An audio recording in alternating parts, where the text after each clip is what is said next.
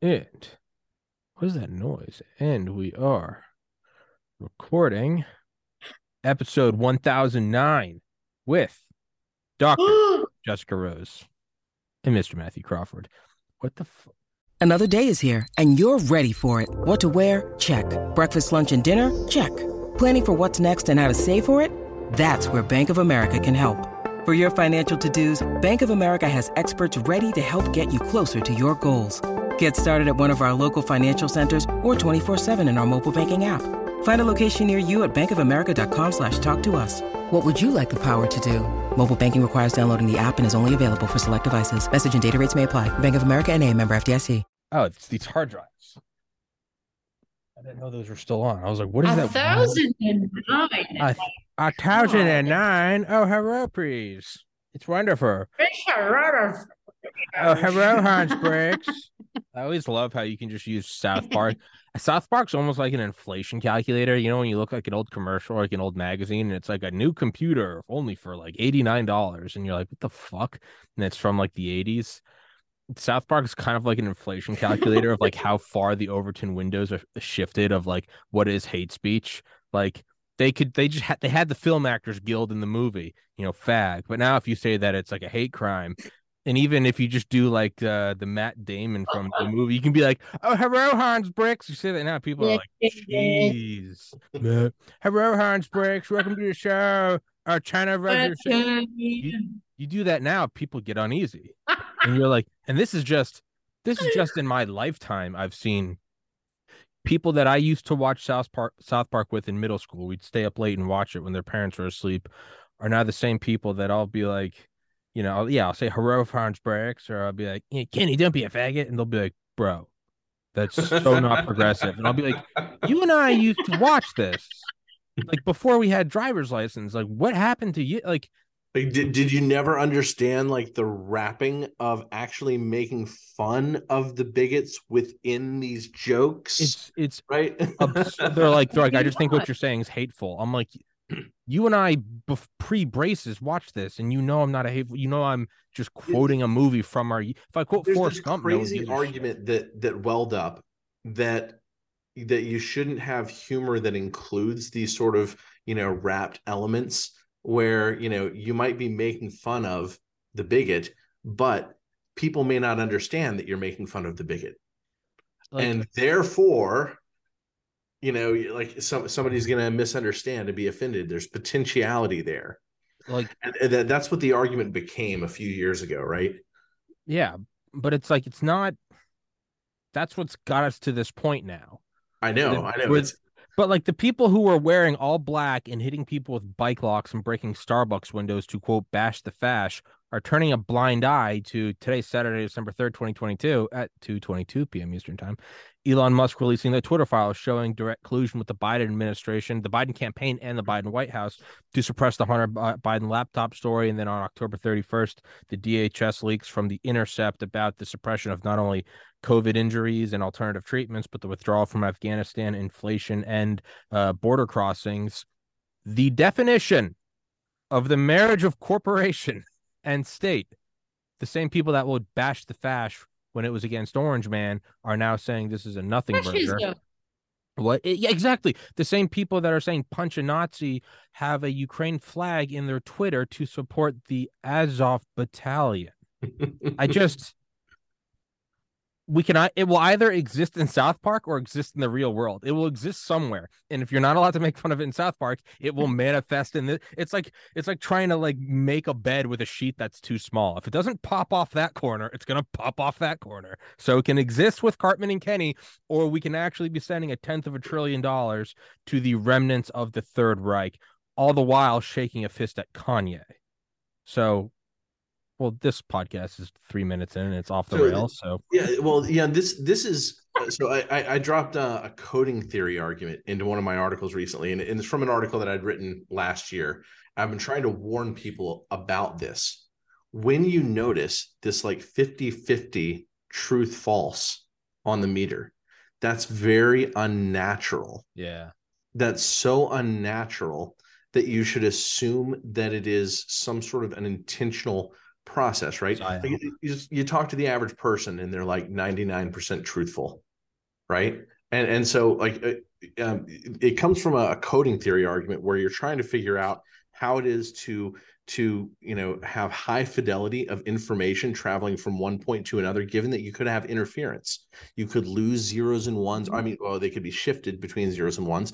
And so mathematicians come up with these clever things like uh, what's called a parity digit like after you know every string of seven digits or eight digits or whatever um, you add up the string if if it adds up to an even number you put a zero if it adds up to an odd number you put a one so that the appended string always has a sum that is even if it is transferred with perfect fidelity.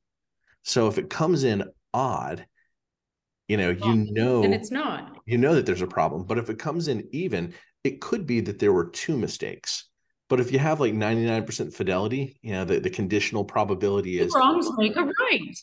Uh, the, the, conditional probability says you know it, it's it like now you have like 99.9 you know you, you, have some extremely high fidelity ratio. And you can go further than that. You can add more digits and and it gets more and more complicated. But basically the further you get from from 100% or 0% if you're near 0% you just assume almost everything is false and you just change all the zeros to ones and ones to zeros. And that puts you back up near 100% right? But the, the real problem is that the closer you get to 50% the more you have to append extra digits and do all these mathematical computations to cleanse the signal to understand what's going on. So it's it is it is a really insidious form of information warfare that yeah. almost nobody will understand so when you see this 50 50% truth lies and somebody can say i hate nazis and i support ukraine you know simultaneously it's not even just cognitive dissonance and i think that's that's actually part of what we're seeing with uh, this whole effective altruism scandal that's part of the larger ftx scandal is that we see that the elites have created a game in which um, they have allowed they've they've taught their crowd to virtue signal and then otherwise like their the, the entire rest of their signal can be complete dirt. And just you know jessica i know what it's called. We have to call this episode truth laundering Truth laundering. That's what that is. I was gonna. Uh, that is what that is. I was debating calling it Nazi faggots, but then I thought I was like, these two are professionals. No, no, that's not appropriate. Well, no, I know. Then I thought I was like, these two are professionals, and maybe I shouldn't link them with that. True, but not appropriate. Although accurate, inappropriate. Just well, I, well, I mean, I don't know. I, I, thought, I, thought, Jessica was giving me like a heads, like yes, she is for that. Just doing the, and I know you're holding but um, uh, but sometimes accurate, but certainly funny. Yeah, it, it um, yeah, yes. uh, yeah, appropriate but inappropriate. Uh, yeah, uh, yeah. So deserving but inappropriate. Yeah, no, it's that is kind of. I think about that more and more. Is like the fifty-one forty-nine and anything starts to. You got to start looking at and going, how many people are you know, I I almost don't mind ignorance because you can learn. You don't know what you don't know you can always ignorance is often unless it's willful ignorance is often just like it is a mistake. You know I, I just moved into this apartment a month ago. I'm still figuring out shit and i'm like i didn't know that when i moved in here. I probably wouldn't have done it. It wasn't like you know i'm gonna fuck myself in the future by plugging this into an outlet that doesn't work. And it's like well no now i know that that outlet doesn't work. Versus it does start to seem a little bit intention even just even just let's let's not be biased and just attack the left. Like i thought the oddest thing was when people were and i'm all against groomers and pedophiles and that's what they are but it was so weird kind of seeing the right champion like earlier this year like desantis using the power of the state government to attack disney. And they're like that's what you get. And i'm like Disney's been there for like seven decades, and this has never happened before until they did something that DeSantis didn't like. I mean, I didn't like politically, and now we're like, yeah, bring down the fist of the government, and it's like, what? Wait, what, what do you mean? You're you're giving tacit approval for the government to bring down the fist on your enemies. There, there is almost like a biblical lesson in this, and it's it's what you approve the federal government doing to the people you hate. You are giving approval for them to do to you in the future And to everyone that turns a blind eye to the mm-hmm. Biden administration and the Department of Homeland Security having back end portals to Instagram, Twitter, Facebook, YouTube, Reddit, you're giving approval for Trump or DeSantis to do that in 2024 or 20 or whenever or whoever the fuck runs. You're giving approval. If you're okay with them censoring misinformation about inflation and border crossings, you're giving Trump approval to ban all stories on Nazi rallies or Patriot Front. And and can I tell you, I think this is actually essentially an organized game. Literally, oh, no, 100%. Literally, literally um put together by video game makers. This is a conversation that Jessica mm-hmm. and I were having a couple of months ago. Um, the, there's a like a game maker um, named uh, Jason Asbury who worked on the Ultima games back in the day. Did you mm-hmm. ever play any of the Ultima games? Were you rec- old enough for that, Tommy? I recognize the name. Yeah, when I was growing up, they were just like groundbreaking. You know, um, if you like big world games, you know um, the, the, kinds of people who wound up getting lost in wow were probably you know uh, some of those probably appreciated Ultima but it was also it was a more intellectual game than most um, but as the Ultima games as the series progressed there was an element introduced into the games where you were constantly um, given moral dilemmas moral and ethical dilemmas. And you had to sometimes it was just answering a question. You know it's like trolley car problems. Mm-hmm. you know which do you choose? You know, do you choose, you know, smash the pedophiles or do you choose, you know, low government power or whatever, you know, like, yeah, uh, yeah. and, and yeah, as the game progressed, like you weren't even allowed to progress as your character if you started violating your own moral principles in at least one of these games that I played when I was like 13 years old, right? Which it, it was a very neat element of the game in some ways. But now I look at this guy at well, and, and we know the video game industry is is you know connected with you know DoD and DARPA projects, right? Um, yeah. So what is actually going on here? Is this actually, you know, these you know clever uh, game makers coming up with moral dilemmas that they will use to generate the next piece of the script? Okay, it's did okay. Hold on, alkaline hydrolysis. All right. Um, no, I was gonna say that's me and my uh my like best friend in high school, uh, JP. We used to play the Star Wars game where you had like a meter, and I'm and I'm remembering it as like hyper complex and advanced, but like all memories of early video games. I'm sure if I went back, I'd be like, this is a piece of shit. But like we would play it, and you could become like a good guy or a bad. And I don't know anything about Star Wars, and I still don't, and I never did. But we would play and just try to make the guy evil, just anything you could do whether it was just like throwing a grenade at like a woman and her baby or like not helping an ally or like outwardly like uh out outwardly betraying your own people like calling in an artillery strike on your own men just to kill one other guy and you could become like this just this your character would just be like this black red mm. evil person but there are benefits and it was like you could do shit that other people were kind of like hesitant to do like well we can't do that there's civilians there versus we just be like nuke the planet like whatever and and then there's kind there was kind of a dark lesson in there. That character always succeeded wildly, the one that didn't care and just killed everyone. So that was kind of a black pilling moment. But the point is, is like you then have to wonder, could it go even deeper? Because I, I was thinking about um uh the Eisenhower what Eisenhower said to JFK. He said that only the hard problems get to you. Anything that's easy that somebody can pad their own resume with and be like, I was in charge of the Marshall Plan or whatever's going on in the 50s and 60s, they're going to do it so that they can climb the ladder of, of government or intelligence or military. He was like, only the very difficult problems will get to you. Like, do I send in the 101st Airborne to escort like the first black girl to a white school? Like, no one likes that. Do I, you know, scale up the war in Korea? Do, what? Nobody likes that. So the bullshit things get to you where there is no winning. If it's an easy decision, they'll take it and they'll be like, you know, I did sign the bill that said that we should stop lighting orphanages on fire. And it's like, congratulations. And it's like, what about the more kind of uh complex thing where is uh we should shut down groomers and pedophiles, but then there is a violation of First Amendment. Oh fuck. There there's kind of no winning. What I'm getting at is could this almost be a a lack of leadership that is taking those tough questions that only get to the top And now they're just throwing it back on the people as a diffusion of responsibility to say, do you support Nazis or do you support the Azov battalion? And it's like, well, they're one and the same. And it's like, so you're for a Russian invasion. That allows them to not have the Yeah. difficult problem of, hey, they're Nazis, but we're also Russia's kind of our enemy. And it's like, do we help defend them? Only that question gets to Biden, not the easy ones, right? So you almost have to wonder, is it just being thrown back on us? Like, do whatever the fuck you want. I don't know. Jessica, you I like something- that you. Sorry, Mathew.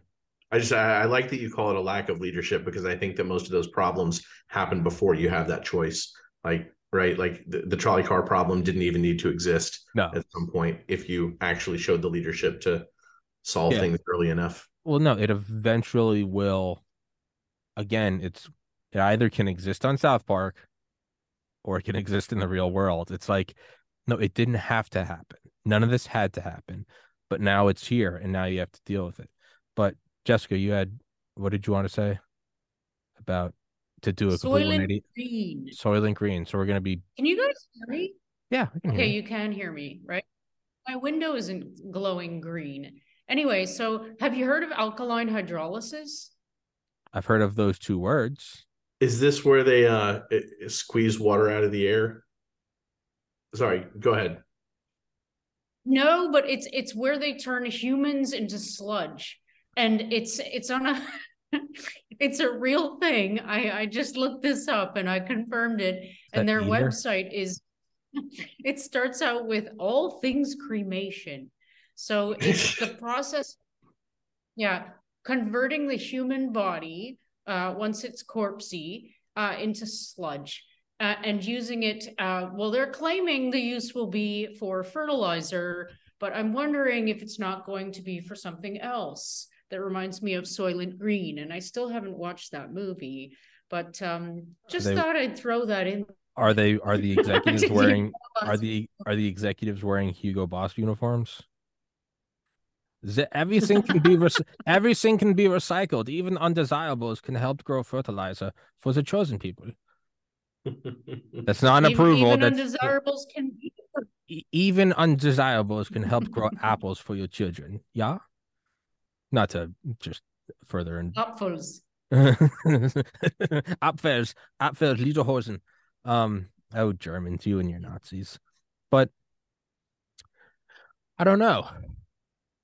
Do you think we're gonna see a shift in that? Because what wasn't that? Didn't DARPA like show a mm-hmm. machine a couple years ago, and it was called Eater, and it was like how a how a like an autonomous like cleansing machine, almost like a Roomba for like cities. It could just go clean up dirt and shit. But they're like, it can actually fuel itself off organic mass. And it was like, that's we're getting awfully close to just like, why don't we just eat the homeless people to power the machine that cleans our city? And it's like, well, we are. I are. think we're probably already. I think we are rapidly. I think are they just moving the window to more and more social acceptance of just the Hey, most for, for the- all, all we know, it's already going on in California, and they just chased out all the people Right. there. All four million And of those Portland. people got, got pushed out. yeah. I mean, again, And South Vancouver's coming next.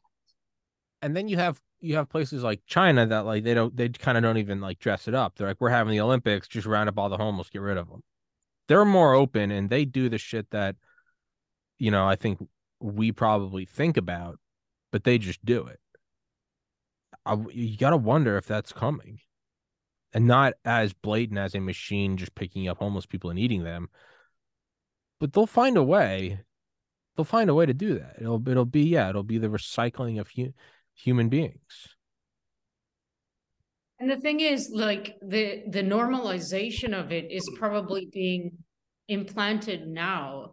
Um, I mean, it, it's amazing to me how people don't really care about homeless people, where it's we're all the same bloody thing. It's just that maybe one person had, you know, had some bad luck and you didn't. It's like that's the only difference here. Um, when I was last time I was in Vancouver, I was amazed.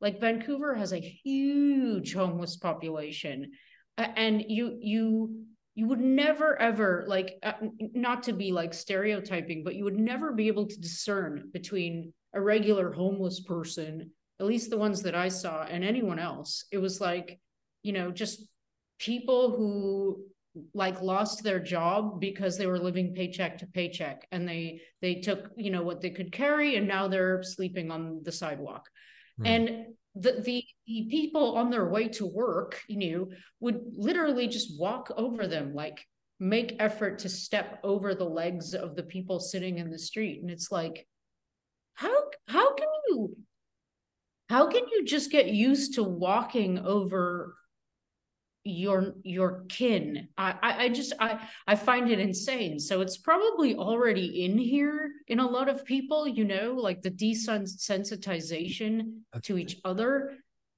I think it is.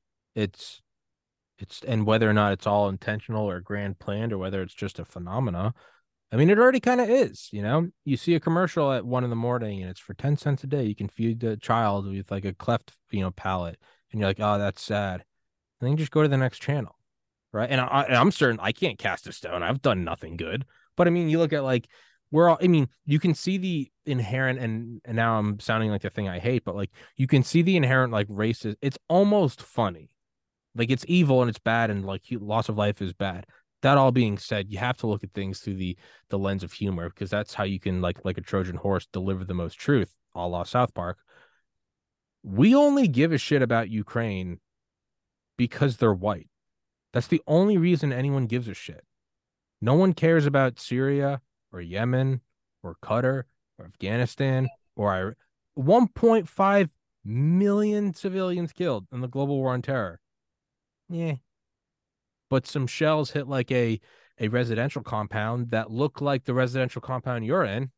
You know, you look at Ukraine, you look at a you know Kiev from one angle, and you're like, oh, that could be Boston and now you care. And I know there's a bunch of psyops behind it, and obviously we have a street. And I know it's not as b- black and white as that. I know, I know we have a a, a, bunch of you know there's geopolitical chessboards and the encroachment of NATO and yeah at the very least the fact that they're white makes it easier to sell to certain segments yeah a, a, million percent but we don't give a shit about anything else if it's any other nation it's oh stop the endless wars but with them, so but there's really no good answer. It's either you're okay with it because they're white, or has nothing to do with that at all, nothing to do with that at all. You're just being told this war is good. And so you're just not thinking at all. You're going, we just got got out of a 20 year entanglement, but Slava Ukraini. And it's like, yeah, okay, but like if you're gonna do it, you have to be okay with every intervention. And if you're not okay with the global or the U.S. world police, the America, you know, if you're Tommy, not, you don't you don't understand. It's it's Putin. Oh, the other side. Oh, I guess we'll wrap this up. It's that was it. There's the answer. Like, but you can see you, it. So you don't support Putin, do you? Uh, now, Tommy, we're putting you on the hot spot. Do you do you support Putin? No, I'm against the Nazis. So you're for. It's like, what are we even? But he's. But the absurdity of that how like boiled down the they're supporting the Nazis, the Azov battalion, and then the the conservatives who are against the war in Ukraine are offering a tacit approval of the former communist. Like, what the fuck is going on? Yeah, there is even, no, there's even no reality. Even worse than that, um, Nazism had all but died in Ukraine right? It's not like there were like Nazis walking around a decade ago. The U.S. went in there, 2014, and and, and yeah, the U.S. went in there and taught leadership how to rile up Nazi tendencies or identification with Nazism. Right. So like it's not even just that there were Nazis and and and commies. Like we had we had to go resurrect the Nazis so that that clash would be there. Yes. And you know exactly what's coming in 20 years. You know, there was a time when bin Laden and his boys were on the front page of the newspaper and it said freedom fighters. And Reagan's like, these are men fighting for their homeland. And then it's 9 11. Right? How long? How long until the people we armed to, we funded the Mujahideen, uh, what was it, Operation Cyclone, to fight under Zbigniew Brzezinski to fight the Soviet occupation in 1979 to we are now funding a new group of people who are they're freedom fighters. How long until a bomb goes off at the San Francisco bridge is taken out by a terrorist attack and it's traced back to the Azov battalion. Now they will rebrand it just like you switch from Mujahideen to Al Qaeda and Taliban. It will shift. They will shift. And then all this very convenient footage will come out of all of the Nazis in the Azov battalion. They won't call them Azov. They'll just call them like neo Nazis. Oh, you know it's what coming. this sounds like? It, you know what this coming. sounds like? It's hundred percent coming. You, you know what this sounds like? What you've done, you've applied soap opera reasoning, and I think rationally so. I don't. So so they, they, they they they brought in the the cousin. They brought in the cousin and and you know suddenly the cousin is made into a nazi and and and and you know you, you never know from one episode to another who's going to be the new bad guy or who's going to be redeemed or whatever right? You just you, you keep writing the script each week. Yeah. And and i i actually i do believe that is exactly what goes on and that it's it's been that way for a long long time but the production quality has gotten much better when you need mealtime inspiration, it's worth shopping Kroger, where you'll find over 30,000 mouthwatering choices that excite your inner foodie. And no matter what tasty choice you make, you'll enjoy our everyday low prices, plus extra ways to save, like digital coupons worth over $600 each week. You can also save up to $1 off per gallon at the pump with fuel points. More savings and more inspiring flavors make shopping Kroger worth it every time. Kroger, fresh for everyone. Fuel restrictions apply recently. Oh, it's fantastic. It's fantastic. You have, I mean, he's like cast as a character. It, it's Volodymyr Zelensky, who I've never met. I don't know. Maybe he's a great guy. I don't fucking. Yeah, what's happening in Ukraine's terrible. I'm not. I'm not blind to that. I'm not cheering on Russia. I, I don't give a shit. It's all. Zelensky already has his Academy Award. But that's what I mean. Is like it's, and I remember saying this back in like February it just instantly reminded me of COVID because as soon as it happened, they just there's this rolled out media effort. And all these people who couldn't point out Ukraine a month earlier were now flags in the Twitter profile. This is the fight of our life. You had there's a video of people, a bunch of a bunch of like just beanie wearing like Starbucks goers who were a year ago dressed as Antifa we're in the same area where the Occupy Wall Street uh, in the same area where the Occupy Wall Street protests were taking. There's a video of this, and they're just chanting Azov, and it's like the the brainwashing is so complete, and it's so effective yeah. that it as as evil as it is, you almost just have to like slow clap like that the the DARPA or the CIA, whoever the fuck controlling the strings, like you almost have to just be like, y'all are fucking. Two years ago, these people are going to jail for protesting the inauguration of Donald Trump, screaming "Bash the Fash," and they are now chanting, just one arm extension away from Azov. It could very quickly be Hitler, and they don't. E- there's there's not even the slightest bit of pause. You don't even see like a rational person going like, I know this looks bad, but Russia's the greater enemy. You could almost be like, okay, I get it. It is all gray area. They don't even blink. They don't even blink. When when there's the when the DHS is shown to have back end portals to the social media comp not not one corrupt official who passed a note that has a business interest that said, hey, suppress the VAERS data. When there is a streamlined thing, you don't accidentally code a back end portal. And they're going, well, anything it takes to beat the Nazis. But that's that's fascism. And there's not even I would almost appreciate it more if they were like, yeah, I know it's fascism, but I'm actually just after the raw pursuit of power and I don't stand for anything. I would appreciate an honest psychopath who is just like, yeah, no, no, nothing's real. This is all I'm just manipulating everything for my own gains. I'd be like, well, okay, there's the there's a devil I can work with but it doesn't even blink. They don't even they don't pause for their eyes don't twitch. They go anything to stop Nazis and fascism, including the marriage of private corporations and state. I mean, it's almost designed to drive you insane. The the skilled TV viewers, they're not sitting taking good notes though. That that's but that's a, that's an oxymoron. There is no skilled TV viewer. But I, I, I, like this terminology. This is what my friend uh, JJ Couey uses.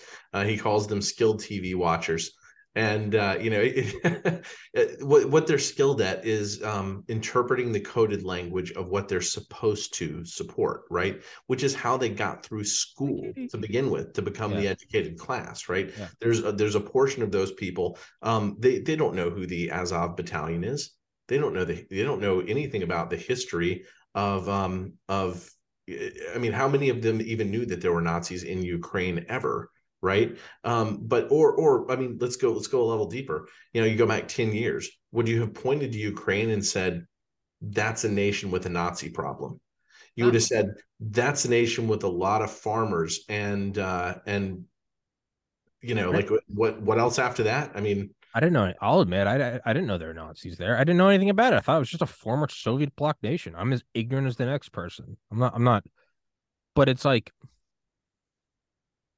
you're watching it and there's just no there is no thought. It is just and then i have to wonder am i stupid for even getting upset about this? Like there, there's like a level above it where it's like don't get angry that your dog isn't understanding calculus why are you trying to teach it calculus you dipshit part of me is almost like why do i even give it time well, of day to think these to get angry that these people don't have a coherent thought yeah, well, pe- people aren't dogs. you know, pe- yeah. people aren't cattle. I, yeah, no, no, I don't mean to. They try. Mean they try as best as they can to make us into it, though. Yeah. Right, and that's that's problem number one. Uh, Jessica, we've kind of boxed you out. Do you have a? Do I chime in?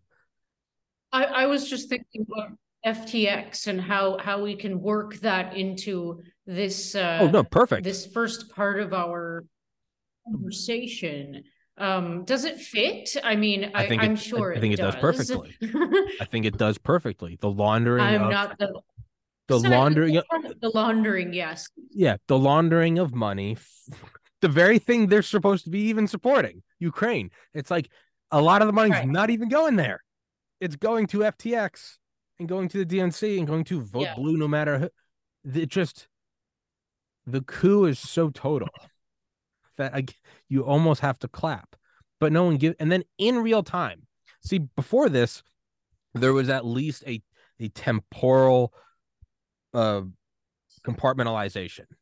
Trump is a Nazi. Hi, Kitty. What do you think about FTX? Did she did she lose everything? There's, but there at least there is a temporal compartmentalization in that Trump is a Nazi, bash the fash, and then two years later they're chanting for the Nazis. Okay, there's at least a jump in time. But right now, there is a a simultaneity that is jaw dropping in that Kanye is now Hitler. And I don't I I don't I don't like anything somewhere, somewhere there's a great cartoon of guys in like, you know, white hoods, pointy, you know, white pointy hoods who are going hail Kanye. oh, a hundred percent. There are Kanye got banned from Twitter yesterday for posting a picture of a swastika and said "love everyone," and saying on Alex Jones, "I think Hitler was pretty cool." And Alex tried to save him. He goes, "They did have great uniforms. I think that's maybe what you meant." And he goes, "No, I liked the Nazis and I liked Hitler." And Alex is like, "Well, my ancestors fought the Nazis, and I don't agree with that at all. And I'm not sure if you know what you're talking about." He's like, "I think they were pretty cool." And Alex hmm. is like, "Well, agree to disagree." You literally had Alex saying are you talking about the Azov battalion in Ukraine? And he goes, No, I'm talking about the not. So the it was brought up. The softball pitch was sailing down the center, and it goes, There are the current Nazis or the past Nazis, and people are looking at it going, Kanye bad Nazi. At the same time, they are cheering for aid to Ukraine. At the same time, not cheering that that aid to Ukraine is being stolen and misappropriated to FTX. Is is Kanye just an actor in all of this? Is he just a well-paid actor in the in the global? It's so absurd that I almost kind of think he is. Uh, there's, I think there's a very good chance that he is. Is, it, is he there um, to show the dangers of free speech? I, it, it's hard to know. Um, I I think that a lot it, it, could all just be smokescreen, right? Like get people trying to unravel this cognitively. I mean, you know, but, but, though there is this very real phenomenon, and I'm sure you know what I'm what I mean when I say what I'm about to say. My generation, you didn't have people walking around going, you know, Darth Vader was a badass. He was so awesome. I mean, every now and then you would hear people go, you know, his intro was just phenomenal, you know, but but like they're 20 something year olds walking around the US, you know, like Darth Vader, yeah. Like that that's a little weird, right? We're we're celebrating the the evil empire. Um so th- there is something strange that has gone on and, and it is difficult to know how to unravel that. On the other hand, um I I have grown to believe e- even though aspects of the pandemic are certainly real, right? People got sick right? And and there's there's a debate over whether or not that's uh, that was a you know zoonotic virus, a um, gain of function virus, or uh, you know uh, JJ Couey's more recent theory. These are infectious clones, which Robert Malone has talked about, right? That these are you know uh, very highly purified um, and then released, and you know that's how you you get people more sick than they would be from a coronavirus, at least partially. Um, it, one way or another, all of this, the, the biggest prize in the world is the military banking complex. Who controls the world's banks? The currency controls the world. And the economists mm-hmm. call it the seigniorage tax, but that kind of, you know, that, that doesn't, you know, filter with people. What what is it called? Um, the seigniorage tax. When you create money, um, you are not actually changing the utility of the money supply. So when you have a greater proportion of it, the value that you added to yourself came from somewhere mm-hmm. right so people at the furthest reaches of the empire you know the the outer rims of the empire people in southeast asia and south america and africa those people are getting taxed most heavily the farther you are from you know what i call the empire node of this cantillon effect um, and and you know the economists have almost written uh, Cantillon Cantillon was one of the best economists in all of history. And you know modern day economics has almost written him out. He doesn't even have a wikipedia page. But you know he he's he's a guy who figured out you know um, how how to best model you know or, or, or at least you know explain the the seigniorage tax in terms of what was going on. Um ultimately that's the greatest prize in the world. That's the ability to siphon trillions of dollars of labor out of the global economy mm-hmm. over time. Yeah. Um and and the bank it, it it goes hand in hand with the military. The military needs somebody to pay them and the bank needs someone to enforce, to enforce that other people remain on their their currency network yeah, right? Yeah, so the, this this unit right here that's that level of control is the world's largest prize uh-huh. the dollar system is failing so suddenly you have every need to create all these smoke screens while it is that you try to bridge the gap of control to, to the, the, next era. And I believe that that's the story of FTX. And that that is also the story of the pandemic. It is also the story of all these wacky stories. The next thing, I'm I'm for the I'm for the thing. You know what's the phrase? I support the current thing. I support, I support the, current, the current thing. thing. Thank you. I'm the current thing. I support, I support the current thing. All of these. Climate change. Climate change, wokeness, uh-huh. all of these things are seeded and and they're they're shoved you know first and foremost at the elite kids at the elite universities so that you know any friends of theirs who aren't on board are just like wait a minute i can't be disagreeing with my smartest friends right yeah you know and and, and that's a that's a, an extraordinarily effective tool that people don't understand. That's how google built itself by the way well you know uh, after their their first well yeah after after hiring their first few dozen employees they literally went around to the elite universities and asked people who's the smartest person you know on campus? So they hired people who had you know perfect score at the international math olympiad or world puzzle champion or you know they, they looked for those people who had like that sort of you know aura uh, yeah exactly that sort of aura and that's the moment when people said oh google's the leader because there were a hundred different search engines oh. right? there, there were a lot of people indexing data Man, if I was Google, I would go to the smartest places and ask who's the dumbest person. Because that person's probably a genius. Because all the smartest ones drop the fuck out and start a corporation. That's how you'd really take over the world. Is go to the smartest. You don't want the dumbest person because then you'll actually just get retail. Yeah, but you, you, you can't hire those people. You can't put them on payroll. Yeah. Well, not officially. I guess that's probably what the CIA does. They go to Harvard and say, "Who's the dumbest person you know?" And that's probably the next. That's probably the next operator who's going to help take over the world. Like that guy's an idiot. He's not an idiot if it's at Harvard, but if everyone else thinks he's an idiot, he's probably smart enough to keep his head low. He doesn't go around saying, "I've got an idea for something called Facebook." He shuts the fuck up, drops out, and cashes in. That's how I would take over the world. But it does seem like I think you're correct. Instead of watching the US dollar fail and either just letting the next thing take over or the old thing just start a war, it seems like why not create something instead of our boat sinking and everyone jumping to the other boat? Why not create a brand new boat out of shiny new colors and new materials and be like, well, why don't we just all go to that boat? Because it's brand new and it's crypto. It's the allure of crypto. And yeah, I think that's probably what it is. And then conveniently, I mean, right, that is, I mean, the the banking military industrial complex is it's almost like the First Amendment backed by the Second Amendment, right? You got to have the ability to speak, and it's enforced by, you know, you can shoot anyone that tells you not to. Not officially, and I don't endorse that just for legal reasons, but like, but that's kind of what it is, right? It's the bank, and then in case anybody decides to not play the game of monopoly money, the US military comes in because you need some freedom. Yeah, that is the that is the cockpit that controls everything. From there you direct the evolution of humanity. I don't know. And and you get all these a lot of these smaller nations, they're um they're hooked on board.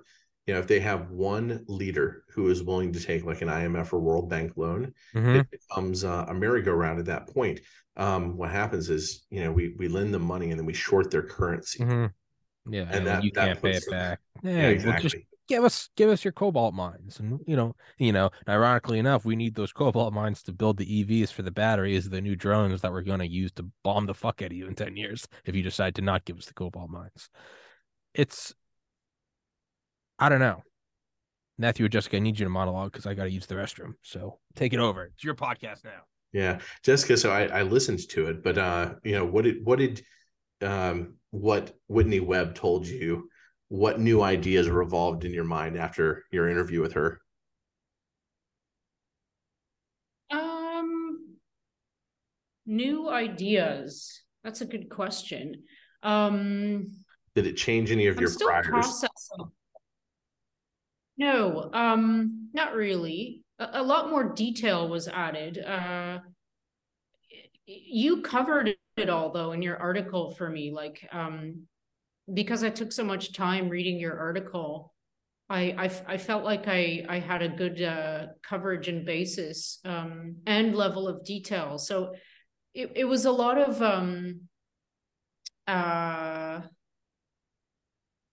like agreement, I guess, and and I don't know. Did it change anything? I'm not sure. I'm really still processing it all. Um, I look um, forward to her research into this. Uh, I think is is it William MacAskill? Um, yeah, I, I, know. I know he goes by the name MacAskill, and I didn't. You know, I I didn't realize until I heard her talking with Marty Bent that uh, you know, MacAskill isn't his like last name by birth, and that it was actually hard right. to track down his birth records. And I'm like, oh, this is going to get real interesting because you know yeah. i mean already it looks like you know sort of like the, the world's biggest virtue signaling front. But if we can actually find out where this guy came from and maybe you know who who was directing him you know is he part of some sort of you know, uh, you know th- there is an upper power circle somewhere up the hierarchy right? It goes up and up and up. There is something at the top. And uh you know to to have a glimpse of who might be connected to that top or who might be at that top uh, is an interesting thing. You never know when when somebody walking around the street might be, you know, the son of um, you know one of the world's biggest bankers. You know, and, and it might be shadow money, and it might be off the grid in many ways. Um, you know, the, uh, when I talked to John Cullen a few weeks ago when I interviewed him, um, I I had gone to his YouTube um, uh, thing, and even though I, I didn't, um, you know, fully buy his uh, I, I mean, he, he has some interesting information and there's some interesting hypotheses that are open, but you know, I, I, I didn't buy his version of the release of like the the Spanish flu. But when I when I look through his channel, what he is mostly focused on uh, over the past couple of years is unraveling the Vegas shooting. And an interesting aspect of the Vegas shooting is that MBS, you know, the Saudi king, was there on the day oh. of the oh. shooting in plain clothing. Right? He he usually goes there, you know, with his royal entourage. It's it's obvious who he is, right? And and uh, everybody, you know, is kind of you know stands back, right? um, but I, I guess somebody convinced him, or he or he decided that it would be fun right to, to be you know to to walk around not having to carry that pomp you know and uh, so wow. the the question that that John Cullen brings up and and I actually I, I thought of this before I, I heard him explain it fully. I was like oh my god this was actually a, an attempted assassination on MBS I, I, think that's the most likely explanation because it was one year to the day after the Vegas shooting that Mush, uh, um, uh, Khashoggi was chopped up. And if you think about it, that makes sense with an assassination attempt because Khashoggi's uncle was the billionaire arms dealer who worked with the DoD to get arms to Iran. And so, like, if anybody, you know, would be suspect for possibly being um, an element in the Saudi arena that could betray MBS, it would be him. So, you know, and, and in fact, it, it, he may have been murdered to the minute you know, or or to, to the hour um, that the Vegas shootings occurred. So, you know, how did you get to uh, this point? What's that? How did you get to here? um, oh god, where where did I where did I branch that tangent from? Um, you asked me about the Whitney Webb conversation and if I'd uh, gleaned oh, yeah. anything uh, new. We were talking about MacAskill. New... Yeah, we got on the topic of MacAskill. Do you do you know the story, uh, Tommy? I do not. So, do, do you know? You know about effective altruism? No. Oh goodness! Oh wow! Sounds um, very dystopian. Here we go. okay, you, you, should go to my Substack and go about five articles back. Actually, it's the one pinned to the top. Um, it, it, it's it's my article about um, a grand unified theory of FTX, and I talk about the fact that you know it, it looks very much like the, the pandemic may have been a smokescreen for it, which explains like his fascination with pandemics leading up to it and all the money that he spent on research that that uh, you know buried hydroxychloroquine and ivermectin helped fund the together trials and um but it helped fund a lot of pandemic stuff right and so sam, sam bankman fried yeah yeah um and effective fuck? altruism is this is it's this sort of like pseudo philosophical organization and there have been a few of these pop up around like silicon valley it's a cult. yeah it's you know i feel like several cults have come out of especially the california silicon valley area um, the futurists and there's some cool ideas in there but they are very cult-ish um, but uh, effective altruism may have been more organized from the top, like as in from the elites. Um, Whitney Webb is researching, you know, the William MacAskill character, who was one of the co-founders and kind of head of it, and he's the one who he recruited Sam Bankman-Fried into being like an effective altruism, you know, proponent while Sam Bankman-Fried was still an undergraduate at MIT and you know like macaskill must have only been like 25 or 26 himself. And so maybe he was becoming sam bankman fried's handler you know? And uh but then when sam bankman fried leaves and he may have even suggested jane street um and I, I i still i i know one of the um the partners at jane street but i, I have been hesitant to call him because um it, has been 20 years since i've spoken with him. Uh I've, I've exchanged a couple of emails in that time but um, yeah, so he he suggested going to Jane Street, and that's where he built up his resume for three years, and then he left and he he moved back to California and began to work for like six weeks at Effective Altruism, and then suddenly he he left there and and created Alameda Research, which was the hedge fund. And he created both Alameda Research and he he he founded FTX, right? But uh, Sam Bankman-Fried brought in MacAskill to Alameda Research I mean, this guy is a philosophy PhD, right? Like, what business does he have mm-hmm. at a top quant fund? And I'll and I'll tell you this too. Like, I I've made um you know more of my money trading cryptocurrency than anything it is far harder than other wall street games it is not easier it's harder um, it's harder because almost all of these currencies are like way overinflated in value mm-hmm. so they only have one direction that they're moving unless you have events or pump and dumps you know um, that's 99% of it anyway so why does this guy join in alameda research like that's very weird and Alam, you know, and there was this question of how it was that that Sam got his one good trade. He did have one excellent trade, and, and I, you know, hearing the story of it, you know, I tipped my hat to him. Like it, it's a, it was a cool trade. You know, he he got somebody on the ground in Japan to help him arbitrage away the Japan premium for Bitcoin. Like when Bitcoin was trading for 10,000 in the US, it was trading for 11,000 in Japan. So buy here, sell there, buy here, sell there. Do it as many times as you can. Do you make $20 million? Yes, yes, you do. Um, so you know that that established the credibility and like whitney webb suggests that you know effective altruism may um, have been have may have really put together that trade in a sense because the guy in japan uh, was apparently an effective altruist.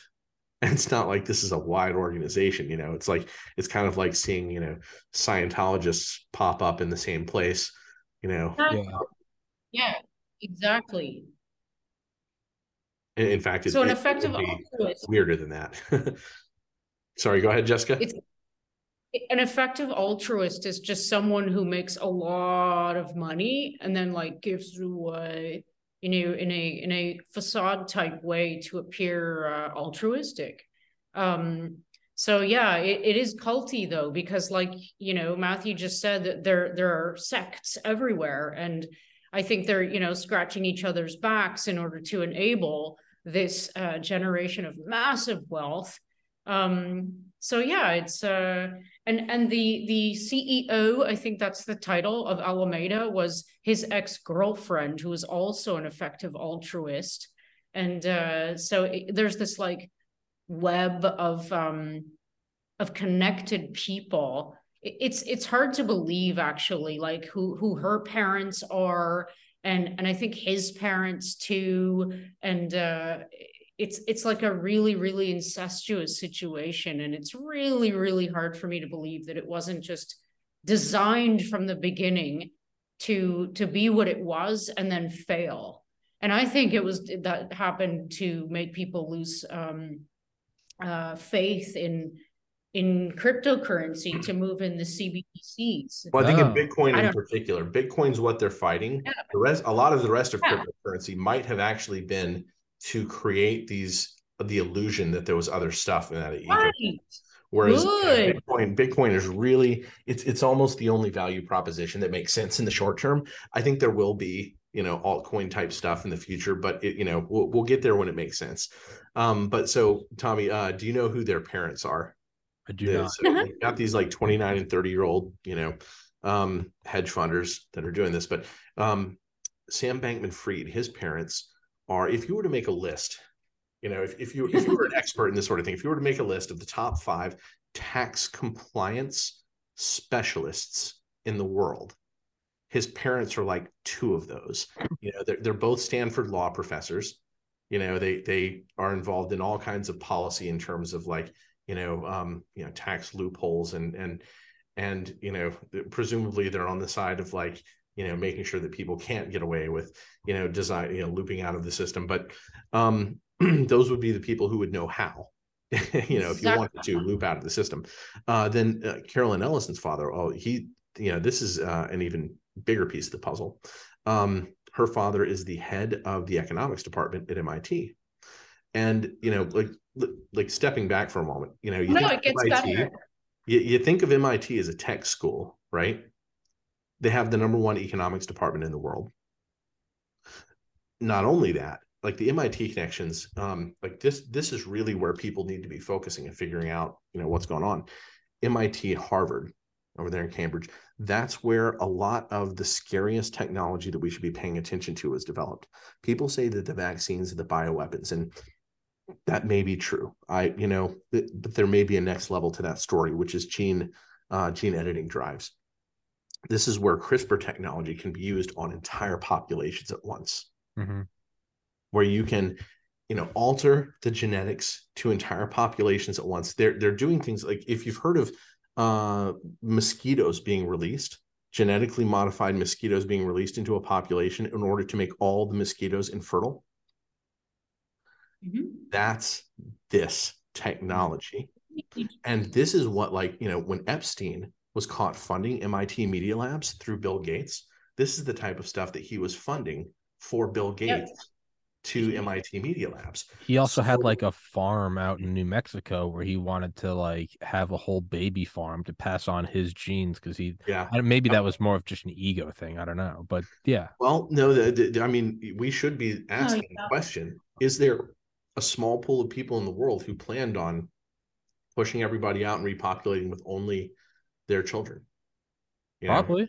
uh, i- i- in the case of Epstein, there's there's certainly every appearance of that, and So it's just royalty oh. 2.0. but worse, right? I mean, like we've got to clear out the riffraff first, and you Yeah. know, like, we, we don't have time to pick and choose among eight billion, so you know, let's just wipe a bunch of people out. They're Maybe just maybe like, they're uh, just breeding for psychopaths. what what we need is um is some sort of large scale movement for MIT to be dismantled for investigation or at least the people around these technologies. And in fact one of the you know there are only a handful of people in the world specializing in this technology. One of them was initially um nominated to Biden's cabinet. And uh, uh Eric um Lander Lander? Do I have that name right Jessica Ah, shoot. I I'm- I'm think so. Let me double. gonna- I, I, I- I've got it in my article. Um, Orlander or Landis.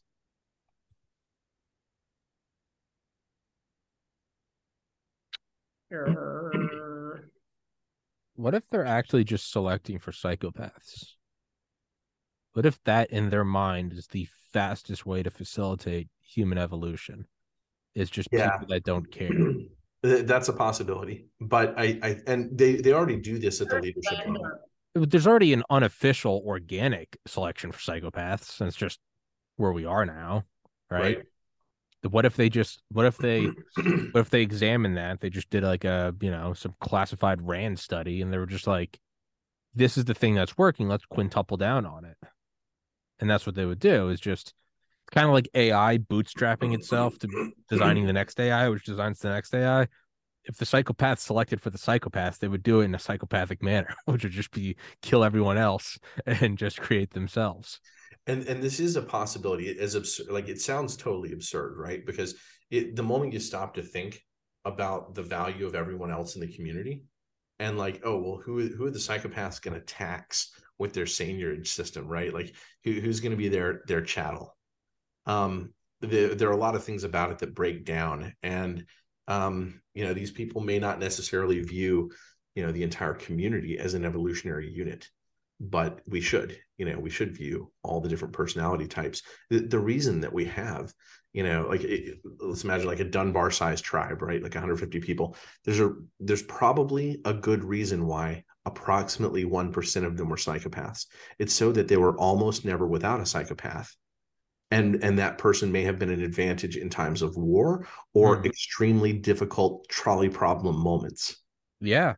and mean- and then why do you have it, it's a similar percentage of people who are um schizotypal you know why is that why why would you know something that at its worst becomes schizophrenia you know when all those switches are flipped uh flipped but maybe you only have some of them flipped and you're able to you know parallel process you know or something or some advantage that in certain moments you're the person who sees differently than the entire rest of the tribe DARPA is kind of like the military industrial complex is like schizotypal group. They're like, look really far ahead. Like there's Lockheed and they're like, we're going to build a fighter plane. There's Lockheed Skunk Works where it's like, we're going to build a fighter plane with bleeding edge materials. And then there's DARPA where it's like, we're going to put artificial neurons in a pig to make them like rape their enemies. And they're like, good, give them money. They're looking really, they're looking really far out in the future. They're not even talking about planes. They're like mosquitoes going in the assholes of kids on top of cows. That's the new hegemony. And you're like, all and right. we're going to have an internet only for them only for those mosquitoes They're they kind of are internet like and- schizotypal group. Yeah. um it, but one way or another, you know, whatever this is, where people begin to, you know, reach this level of arrogance where they're blind um, to it all, um, I think that we really are facing something like that. By And- the way, Yeah. uh, sorry. By the way, um, can you hear it? Because there's like traffic outside. Can you hear it on the, is the microphone picking it up? I have the window. No, open, no, so you're good. Cools down. Okay, good. Um, but yeah, I think that might be what it is. Maybe they're just because if you really boil it down to be like, what are the very things that are pushing forward the most? It might just be psychopathic traits across the board. It's a much easier way instead of saying, let's find the best banker and the best economist and the best technologist and the best strategist. They might just say, no, just choose the psychopath. And I think we talked about this maybe in our, our last discussion. Yeah. Um, the fact that in, in military intelligence, they they use uh, lie detector tests. To it appears it appears in every way that they use lie detector tests to identify psychopaths because those are people who don't show responses on the tests. And uh, you know, if you talk to somebody who's in signals intelligence, they'll tell you they have to take one of these tests every year, Yeah. which is bonkers. It's weird, right? So But that's what is actually it- what it's, it they're actually- it's not a weed out program. They're like Right. for the nine people that tell the truth, they're like they can be trusted to do CIA operations, and for the one psychopath, they're like put him in charge. right. And and It's a what- feature, what- not a bug. What the people the person that i talked with and found this out from what they told me was uh, she said she asked the people running the test you know what, what, what does it mean to fail this test and they're like you know if you- um, if you fail um, you're removed from military intelligence and I, and I looked at it and i was like no and she's like i didn't think so either Yeah, no, no, you're re- that doesn't imply that they are not going somewhere else. right Again, right if you drop out of Harvard, it doesn't mean you're going to go become homeless. It might mean you're going to start Microsoft. like if you get weeded out of military intelligence, yeah, that might not necessarily be a bad thing. yeah there's no way nobody's using that as an asset A hundred, all it takes is one psychopath to be like, "Hey, tell me everyone that failed," and then you just go get them, and it's your League of Extraordinary Gentlemen. Ugh, Wow. that's what you would do, though. How else would you do Yeah. it? They wouldn't care. You have to throw out everything, everything that we apply to this, where we all kind of sigh and go, "Jesus." That's not. They don't do that. They look at it and go, "Oh, great." Wow, you're so right. That is a good strategy. that's how you if you tr- and again it's hard for us to look at because we're like but what about everyone and what about feeding they don't think like that you and i are thinking about we're, we're thinking about it as these inefficient you know relatively compa- not compassionate we pat ourselves in the back just in the sense that you see a homeless person you go fuck you know maybe i should donate to the homeless shelter just those little when you look at like somebody going, we're going to use CRISPR on an entire population to weed out everyone else. The fact that we all go, Jesus, like that is the weed out. We are not, and that's not a special thing about us. The vast majority of people are like, that's probably that's not good. But the thing about it only taking 0.1% of the psychopaths, that's all you need. I mean, Curtis LeMay, Curtis LeMay, the, the head of uh, Strategic Air Command and led all the bombing raids over Europe and Japan, say that um, no matter what, one bomber always gets through. You can't stop 100% of bomb. You just statistically you can't. But it kind of didn't matter because you're dropping dumb bombs, 500 pound bombs. You can really only damage so much, but one will always get through. With the advent of the nuclear bomb, Mm. now that's all that mattered. You only needed one. You anything else was actually kind of overkill. So if you sent 100 bombers all carrying an A bomb, it's honestly you probably only need one. That's all that matters though. It's not like oh 99% of us are not psychopaths. And it's like yeah but that 1% will find the other psychopaths coalesce and they will form an atomic bomb like power structure. So then you have to wonder is that a bug or is this evolution? Are we the are we the apes who aren't standing up on our hind legs who aren't using our thumbs? And we're going i can't believe those hairless apes are doing agriculture. Yeah you're looking at it from the loser standpoint. Are we the ones looking at these people? And it's kind of like that that meme where it's it's michael phelps swimming and he's staring at the finish line. And then you see the other guy and he has his head up and he's taking a breath and he's staring at michael phelps and it says winners focus on winning people in second place focus on people in first place are we looking at the psychopaths and going they're so bad and the psychopaths are looking at what is the definition of evolutionary fitness? How do I propagate my own genes? Like I'm not, and I'm not for this. Clearly, I don't think it's good. But in a cold universe of four dimensions of just matter bouncing around and obeying the four fundamental forces, yeah, they, might they not don't give a shit.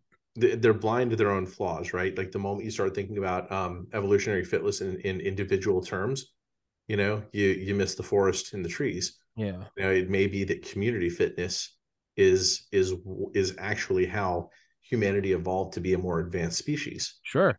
Oh, you know, And, sure. uh, and could- and they they may be missing that, run. but you know, one way or another, no matter what they're missing, um, I- I'm oddly optimistic. Uh, people often think I'm a pessimist or like you know, a doomsayer or something like that, which is that uh, I think that the current state of the world is far darker than my peers who grew up in nice American suburbs. Um, however, I think that um, that we're at, you know at the tail end of a dark age, and that we will that that their power structure is going to go bankrupt. It's going to fall apart. Um, is what I believe. I'm not even sure we have to even do anything. You know, it's like I think a lot of us are looking for ways to struggle to resist, and and, and it feels you know it almost feels like a moral obligation, right? Mhm. and maybe our actions do affect how it, it comes out right because um you know when it all breaks down who's going to rebuild it you know there, there- there's a, a very serious question there whether or not resistance is futile um It's no, I think no, I really think you're hitting on something. Is you know, if you read any of the books about like rising China, Stealth War by Brigadier General Robert Spalding, uh, Wireless Wars by Jonathan Pelson is a book I'm reading right now, and then another book called Chip Wars. They all talk about the um the immediate interests of uh of the American free market, and it's always just quarterly growth. They don't look at the 10 year plan, the 20 year plan, whereas China does. And you might say that that's we're being doomed. We're just pursuing profit. China's looking at long term strategic plans, but nah, now what well now what i'm the arguments i'm reading are actually kind of interesting and they're like yeah no that will ultimately help us because the best things in america are the ones that fight the power structure do things that aren't permitted that would never fly in china so you have to wonder i mean read uh, blitz by norman ohler i've had him on here a couple times talks about the drug use in the third reich if you look at the third reich from like 1933 to like 19 like 41 that's a microcosm of them looking unstoppable but then you just scale out a couple more years and it ends with like a bunch of suicides, betrayals, imprisonments in Russia, going to Argentina or coming to the United States. It the whole thing did collapse. So what may look like a short-term success, they're taking over everything, the digital currency, COVID, CRISPR, that may work on the on the quick end, like a pile of paper goes up really fast versus like a fire made out of huge logs goes very slow. They might be winning right now, but I think it will eat itself. And then you have to step out even further and go, is that an accident? Is the entire unconscious collective of human selection using them like we use DARPA or something? And they are giving us quick strides. Maybe they push forward and flesh out the technology of CRISPR that we never would have done because we're not trying to control people. These psychopaths do it, their whole thing collapses, but now we have the fleshed out technology of CRISPR, and we're like, hey, this can be used for good. I, I think the problem is their investment in these asymmetric technologies preclude investment in symmetric technologies that would help so many more people and push us for, further ahead right it's it you know you've got to think of technology in the eye of the beholder right? That which creates more value than the inputs. That's not judged universally. It's in the eye of the beholder. So you have i, I think that we are ignoring investments in all of the technologies that could help all of us in lieu of investing in these others. But i want to go back to the china thing for just a moment if i could because i think that's actually part of the psyop. Um, saying that we look at quarterly returns they look at like 20 year outlooks um, china china you know we're we're sold on them being the boogeyman. I think that you go back to you know mao zedong and how he took power the us state department dropped a bunch of cash on him and not onto chiang kai-shek and that there's a weird story there. Um, and then he was taking money from the yeah yeah. Uh, it, you know on- once you learn uh, like a lot of the details um, you know, you know, the dalai lama was chinese not tibetan. Uh, his brother was working with the cia and mao zedong uh, hand selected his mentors right You know, like it, once you start looking back into the history of all this stuff, it looks a lot like like the Bolshevik Revolution. Like the West had a hand, yeah, in in how it was all you know helped created, make the passports. Yeah, and then you have you know um, several decades of just misery in China, right? And then uh, and then suddenly we we're reinflating their economy. When you when you look at reinflation of an economy, you know think about like a, an S curve in technology, S curve adoption. well, when the West was S curve adoptioning all these things that we think of as standard technologies, you know, uh, like a million and one things, you know, vacuum cleaners, air filters, you know, like these are things that are still newish there in a lot of places, right? Their growth, the fact that they can look at 20 years of growth, is partially because they're still reinflating what we think of as common technologies. And uh, there is this gloss of computer screen technology that makes the East, uh, that, that allows us to project an image of the East having more technology than the West. But look at what happened with the semiconductor industry.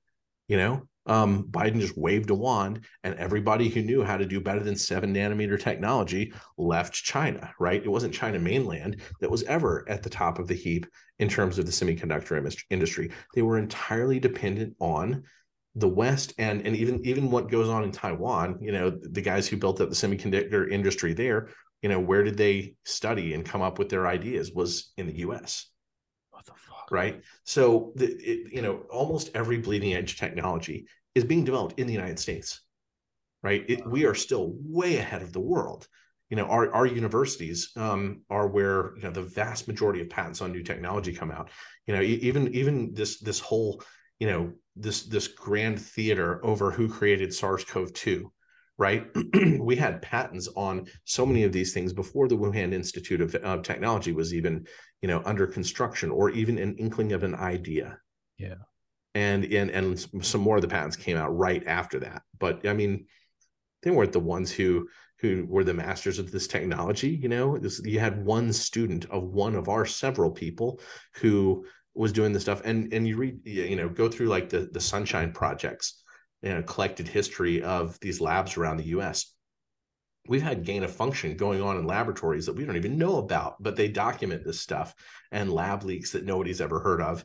And you know yeah the, like the one in boston you know or eh, that wasn't a lab leak but that was a gain of function research putting together you know wuhan strain with omicron right? And people freaked out over that but they missed the point.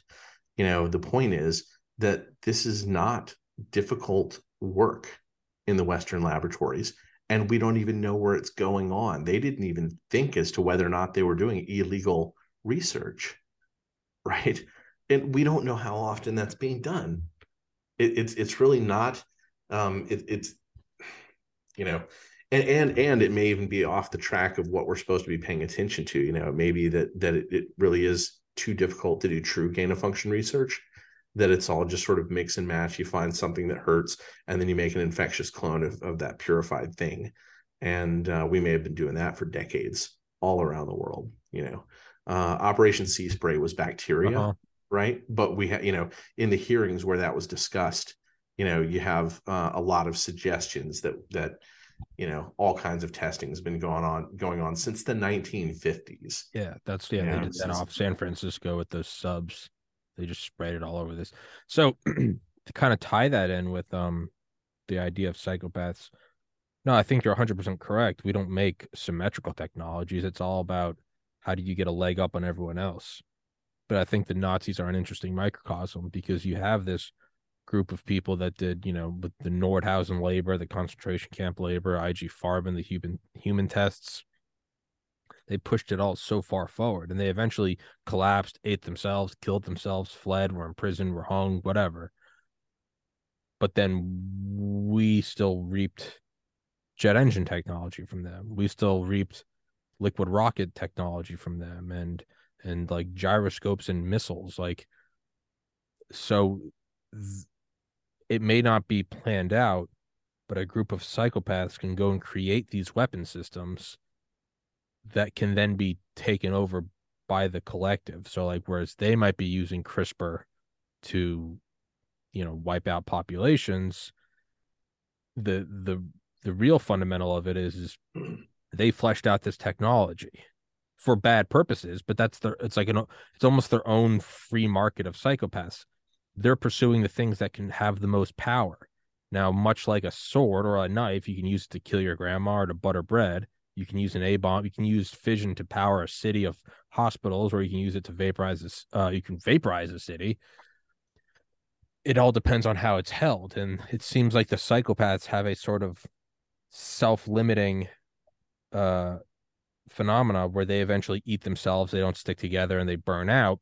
But then that technology they created still exists, and that can be brought over to the obviously, I'm biased for America, the more free societies where now you and I can take a jet engine craft to go visit your family for Christmas instead of for bombing London, or we can send the Artemis rocket up to look at the moon instead of bombing London. Like, so they seem to pursue things in the way the the free market pursues things much more rapidly than any sort of centralized power structure can. It seems like the psychopaths pursue things even faster, and then inevitably, when they stab each other all in the back, because that those tendencies are what got them to be successful in the first place. All of the technology they push forward still exists, and then the 99% of non-psychopaths can take it over and use but, it for quote unquote so good. i guess this is what i was trying to get to in, in terms of asymmetric versus symmetric technology like something something like uh, gene editing drives might only be viewed as technology to a handful of people in the world but to all of the rest of us it's anti-technology. Because you know it, it may be that that um, like just like gain of function research and and JJ Couey and I did a video of this, but there there are good mathematical statistical reasons why um, some of the suggestions of genetic engineering, like you know being able to find like optimal genetic codes um, beyond just a few you know nucleotide sequences at a time or, you know a few nucleotides at a time um, is is mathematically challenging because to get out to you know hundreds of nucleotides to go through all the different combinations would take all the power of the sun and the most efficient computer ever made. Um, and so you know it may be that that you know gene drive you know gene editing technology it may have a tiny few advantages but at the same time it comes with this existential risk because you are changing genetic code. You're, you're going into the germline mm-hmm. right? You're going into the germline which means that you are you know making changes that um, may not be undone. Yeah. And you know it, sort of a general principle it's kind of like you know I, I don't I, actually I don't know what the parallel is. Maybe Jessica will have a, a, a, good parallel for this. She she often does. But um, you know, go not, don't go into the germline is like, you know, don't feed Mogwai after midnight. Yeah. But so although there are flaws in that, and like you said, it take the power of the sun and a, the most efficient computer. So it's not a necessarily efficient tactic to do this, but nonetheless, it seems to be a tactic that the unconscious evolution does, in that we do have psychopaths. We have Nazi Germany. We have whatever, whoever put throughout centuries. I'm sure you could find examples of this. It does seem to be, it's not efficient, but it's like an amoeba finding its way through, you know, goop. Doesn't have eyes, but I mean, it is using appendages. And there are the, I remember in cellular biology or molecular biology, where the fuck it is, you find out like how amoeba knows how to move and it's actually like a complex system of feedback loops and like microtubules and whichever one gets more nutrients more energy goes to that appendage it's still very crude but it's like a venture capitalist obviously a venture capitalist isn't going to have everything work but they're better than most in that they can get some to work this might be like a crude dumb blind evolutionary accelerant that the the mass of humanity has been using over millions of years. And like we have our psychopath appendage. And every once in a while it leads to a world war. But sometimes it creates i don't know a fission bomb or a jet engine. And it does benefit us all think somebody just shot a gun well maybe that's the cia finally coming to kill me But yeah, that's my oh live witnessed here. yeah. Or, I don't know. But yeah, I'm not saying it's efficient, but it seems to be something that does happen. You know? Yeah, and and you know maybe maybe there's also an argument to be made that um, in order for humanity to move forward the best, it has to face these challenges. Yeah. You know, the people say, you know, what are we going to do when we meet an alien species?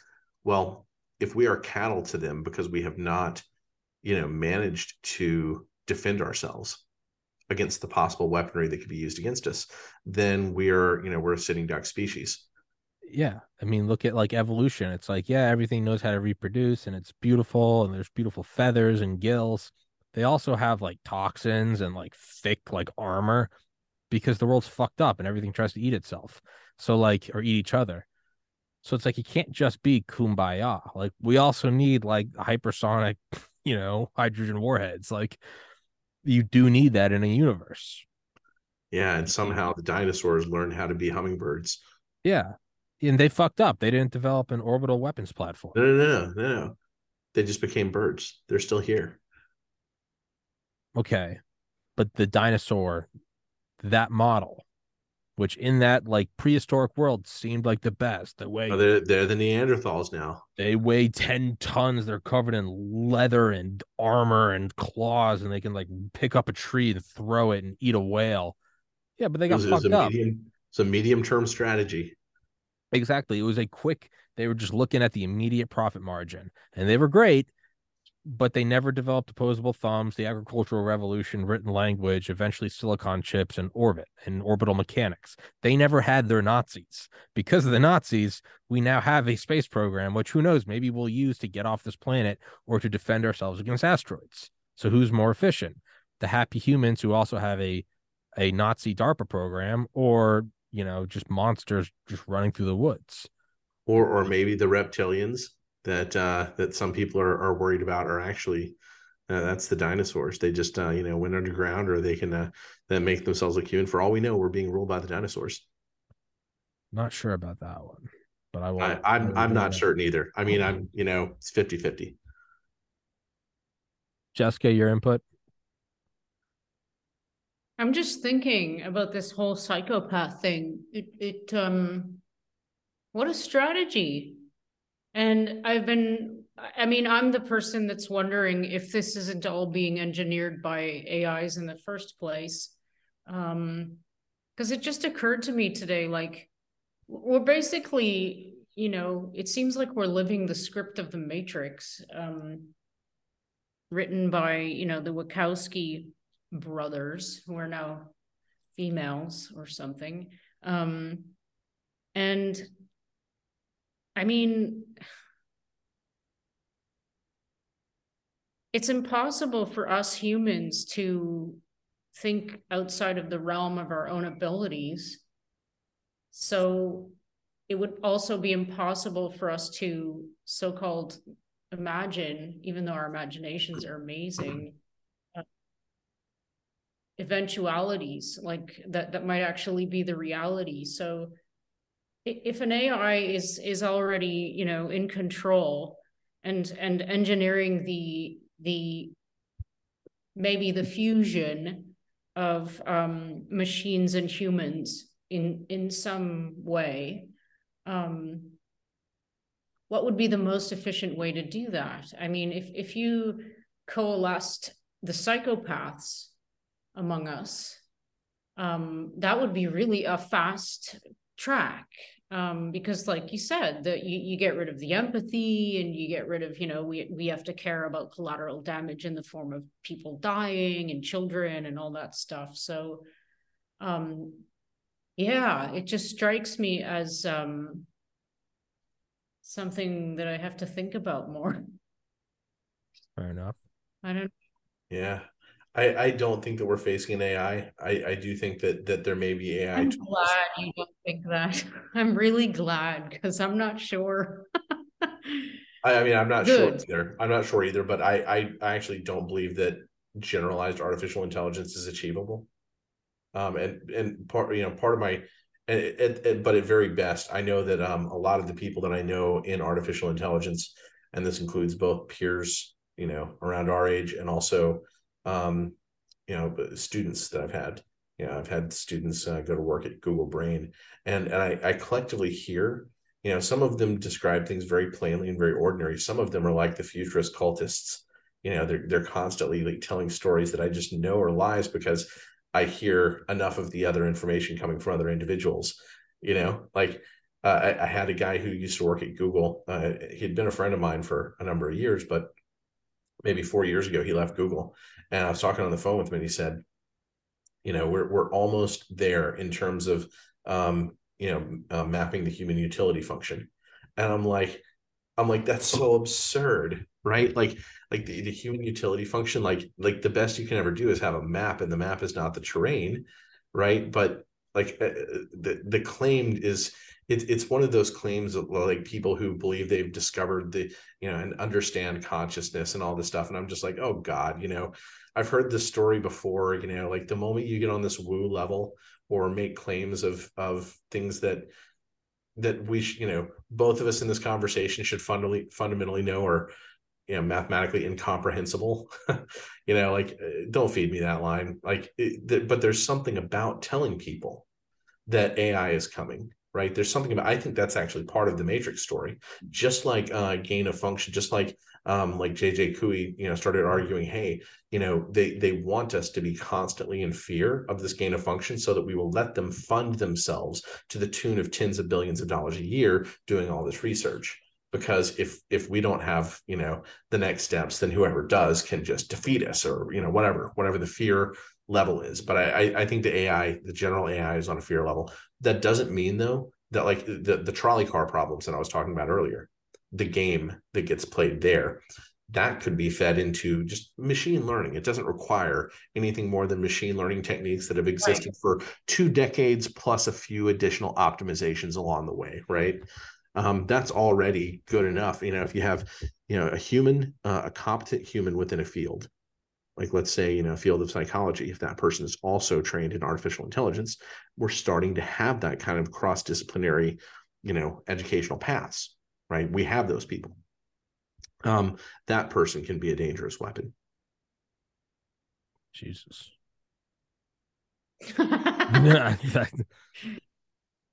so are we just looking at it in a microcosm then can you can you kind of can you elaborate what you said because i do believe it but i don't think there's i don't think i have any facts but i just like to believe it that we are coming out of the dark ages or we are at the tail end of like a dark time yeah i mean uh, you know one way to and I, I, came to this conclusion maybe about six years ago. I was really thinking about all this stuff, like you know the the psychopath question.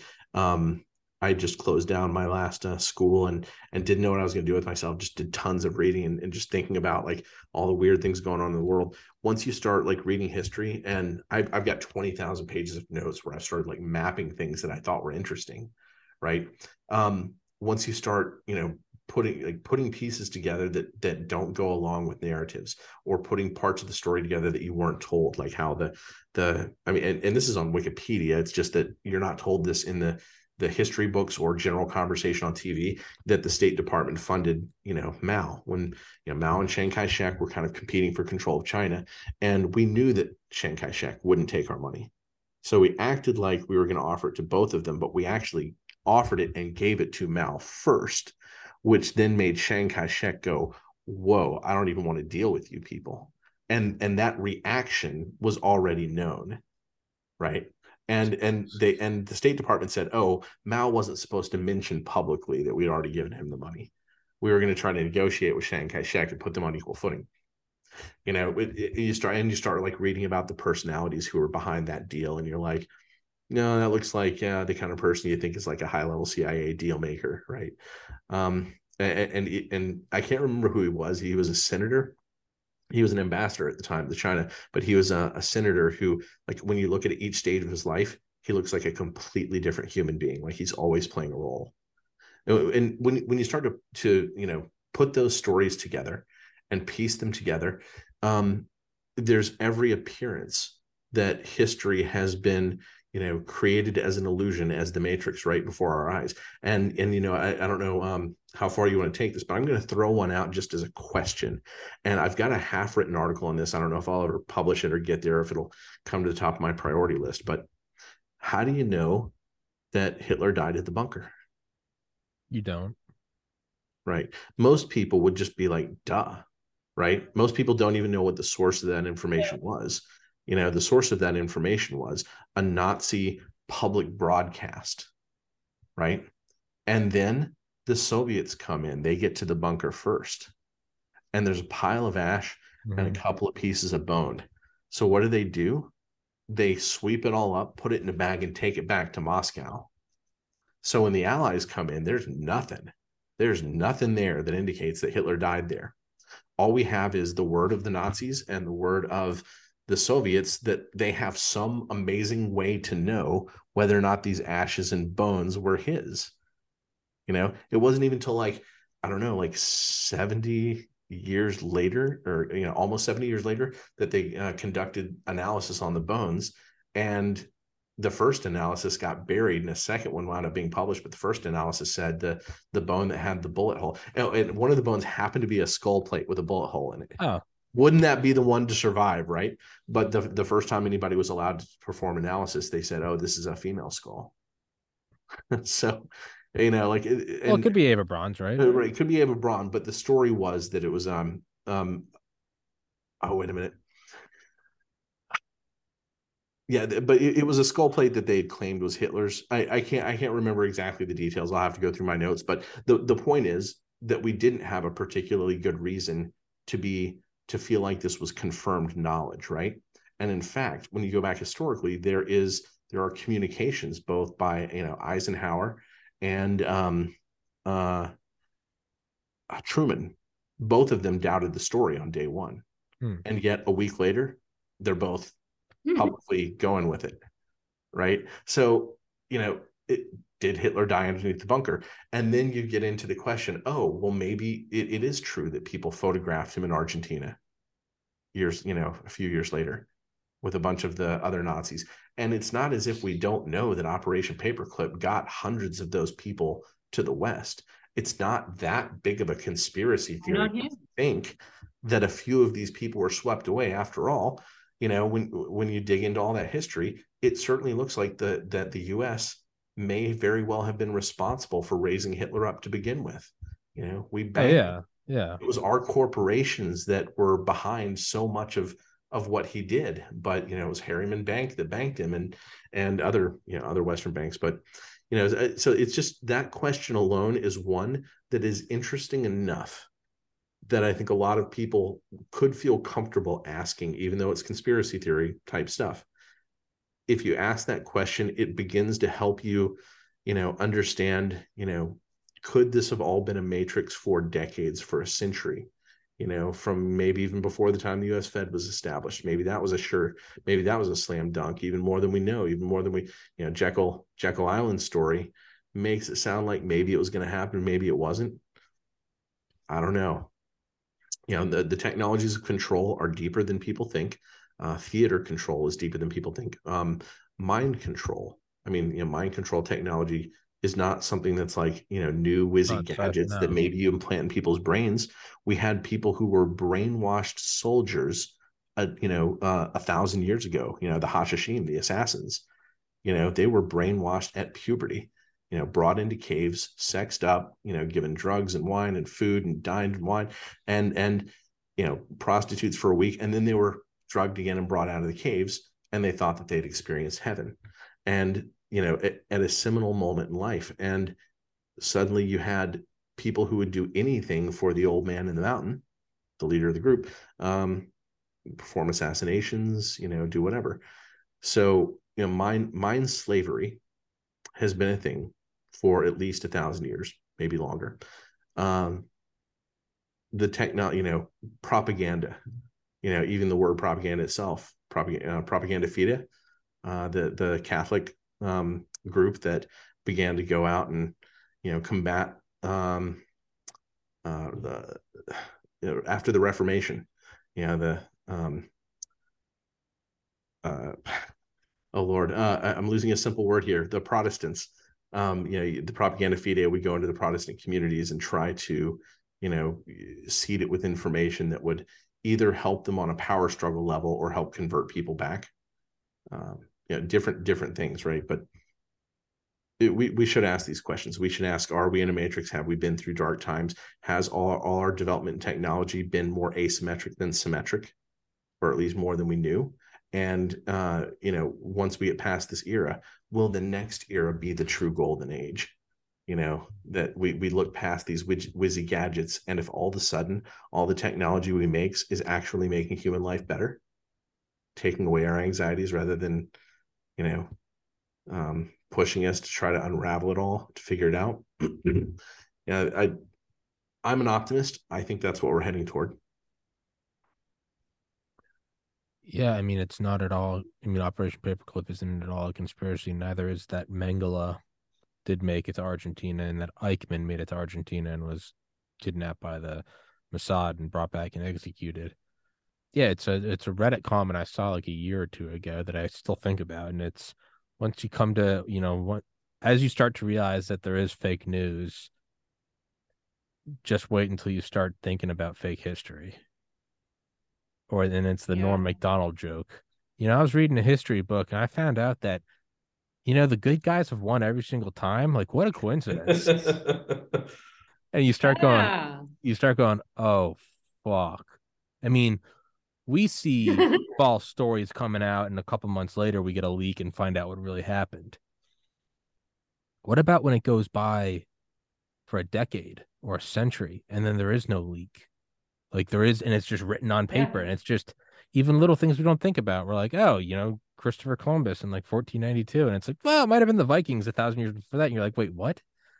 Like and we don't have any there's no hard drives there's no video that we can go back and re-examine.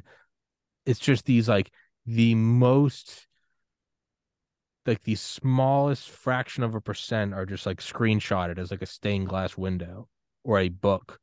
Who you know and that was limited to who who even knew how to write. Like and then whoever did know how to write exactly. are they telling the truth you know like we we look back exactly. i always think when we look back at like you know our people you know the greatest generation and it's always like black and white photos and they always seem to always just be dressed to the nines and you're always like what a fucking wonderful group and i'm always just like i wonder if any of them are looking at it now and they're like we are so lucky that we didn't have instagram and like microphones on our pictures because like the shit we are saying at that table is like a tr- probably people like i wish the nazis won like but we just look at it and we're like the greatest generation the good old days what happens when you amplify that by a hundredfold and you look back and you're like oh the these simple people in the, the plains of Poland a thousand years ago. If we went and visited them, we might be like, Jesus Christ in heaven. like these people are absolute barbarians. And like, so then once you realize how full of shit everyone is today, why would that not apply to the people who wrote history?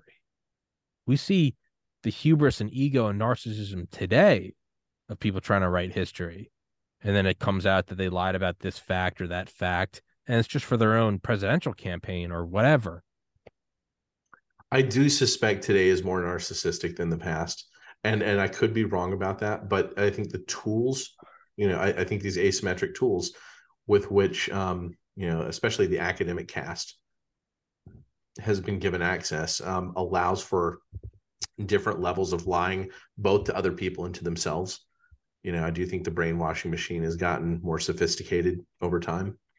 Um, but you know, I, I I do think that there's definitely a point that yeah, you know, uh, you look at pictures and you don't know the stories that were going on behind those pictures, and and it's always been a muddy world. It, it, yeah, you know, uh, there's no doubt about that.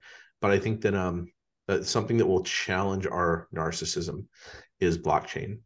And uh, you know uh, first uh, and foremost with uh, bitcoin but when you have immutable ledgers and information that is protected economically by such an asymmetric advantage by trapdoor functions that that are so much harder to unwind and and layers of security you know the, the more energy put into the blockchain over time the longer it would take to unwind. Uh, we're going to have a lot of um, you know wikileaks um, was taken down. You know, most of most of the information on that website's not even there anymore. Um, but blockchain will be WikiLeaks in the future. So there's almost sort of like a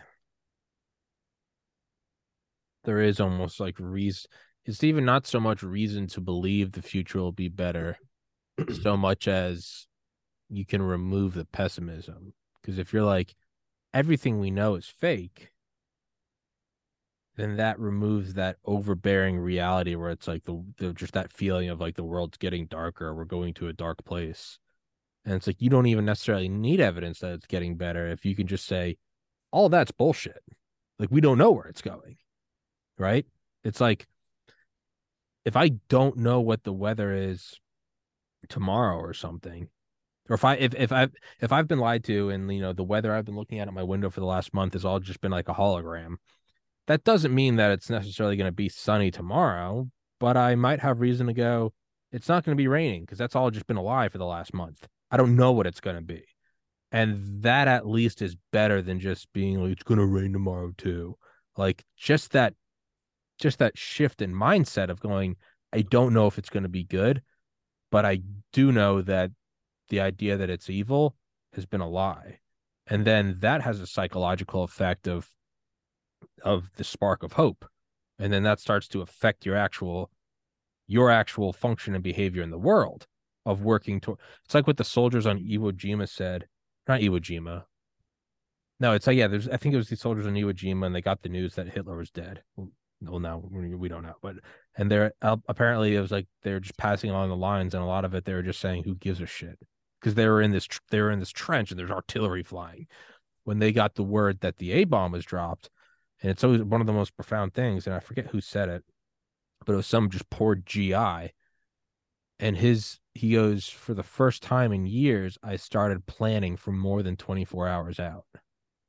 And that's always stuck with me because I wasn't like, I'm going to go home and it. He goes, I just started looking past 24 hours, which turned into I'm going to go home and get married and have 10 kids and, you know, just have a, the white picket fence and, you know, then the golden age of America. But he was like, I just found that like life wasn't fucked. I was going home. I didn't even give a shit what came next. I was going home. And that might be all you need is just the idea that it's not over yet. The idea that it's not all evil and darker and the technocratic dystopia is taking over. You might just need to know that like, oh, it's not all fucked. It might it might be fucked. That is still on like the that is like a that is a potential roll of the dice. But if you know that is for not you know i might go home and still get hit by a bus but i do now know i'm not going to die in the mainland invasion of japan. Like it doesn't mean that it's it's smooth sailing but it does mean you have the opportunity for smooth sailing. And for most people it it did turn it turned into the golden age. That might be all we need is the understanding that a lot of what we know isn't true and that it is all a, an illusion, a facade, a theater, a story, that might get you to stop going, it's all fucked. What do I care? I'm just going to get drunk and play video games. You might go, it's like there's a meme I've seen, and it's like this, and it's like, part of me wants to be the one to kick off the civil war and you know take the power back and another part of me doesn't want to upset my parents and i kind of hope i find a woman and have a kid one day. And it's just like it's like a it's just like a 25 year old doomer wearing like nvgs with an ar-15 he's like i kind of want to go take the power back. I also kind of want kids. And it's like if you could just say it show like it's maybe not all fucked that guy might go on and you know start a family and you know have uh, grandkids and whatever fucking live a happy life as opposed yeah. to just being some there's something as a black pill or a white pill is uh you know uh, it, it it it might be that looking around and going wow you know uh half of humanity is is sort of mind slaved. Well then again that might make you feel better about human nature. Because well because well, once not, that's removed people might be a whole lot better to each other. And i, I or, or not or not only that go they are mind slaves so just start emitting good mind waves. Tell them instead of support the war in Ukraine, be like support giving money to the homeless people and uh you know not hating each other and not being for censorship. The NPCs might just take that order and go marching with it. And then that's a good world.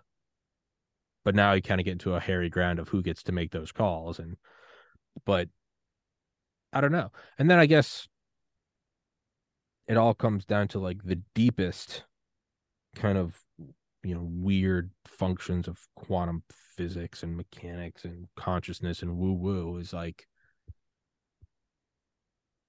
does our do our collective minds actually create reality? And if that's the case people in control would want you to think that you don't have any control. And it might not even be that you need to go hey all of history is a lie it might be good it might be contagious in that someone just goes yeah i don't give a fuck i'm going to try to be positive anyway and then the next person's positive and that and you can write it off as going, and that's how you shut it down. You go, oh, that's woo woo hippie talk. Maybe that is like the most esoteric occult knowledge is that like whatever you think is going to happen actually happens. And then if you have multiple people, it comes to percentages. Well, if the vast majority of people think that it's all fucked, nothing good can happen. If it bleeds, it leads. It's just rape and war and genocide and fraud. Well, then indeed, that's the world that, that will come from it versus if people start to believe it could be better. And then even if that's not true, I would still rather believe that and enjoy my time here. I'd rather be going date, even if dystopia is coming and the Matrix is coming and Klaus Schwab will rule over us all. I would rather go into it still thinking I have a chance and have a smile on my face. Why would Yeah, the, and at And least, and at least in it, laugh. Still thinking you're gonna get out. yeah? And then maybe you do. You- That's all it takes. It's just like the people who are delusional enough to think they can change the world are often the ones that do. Like the Steve Jobs quote, or as Tim Dillon says, when you're a comedian and you try to become funny and sell yourself as funny, you will start to become delusional and thinking that you're funnier than you are. That's necessary. Hold on to that because eventually the delusion becomes real and then you are funny and you start making money. He goes, You lie to yourself until you no longer look at it as a lie. Then you've brainwashed yourself. And that's what you need. You have to be crazy enough to think you can win. That's the only thing that drives you. Rationale doesn't get you 10 Super Knowledge the truth that Yeah. you can win. yeah, facts and logic don't get you to like those hyper successful people. Like, no, facts are you won't be worth a hundred billion dollars. It's the person that is insane enough to believe that they are and they can be are the ones who go on and like create the, like no logic would look at like Apple in a garage and be like, this is going to be worth two trillion dollars. That doesn't come from a place of like rational projection. That comes from a ton of ego and like a lot of drugs and coke.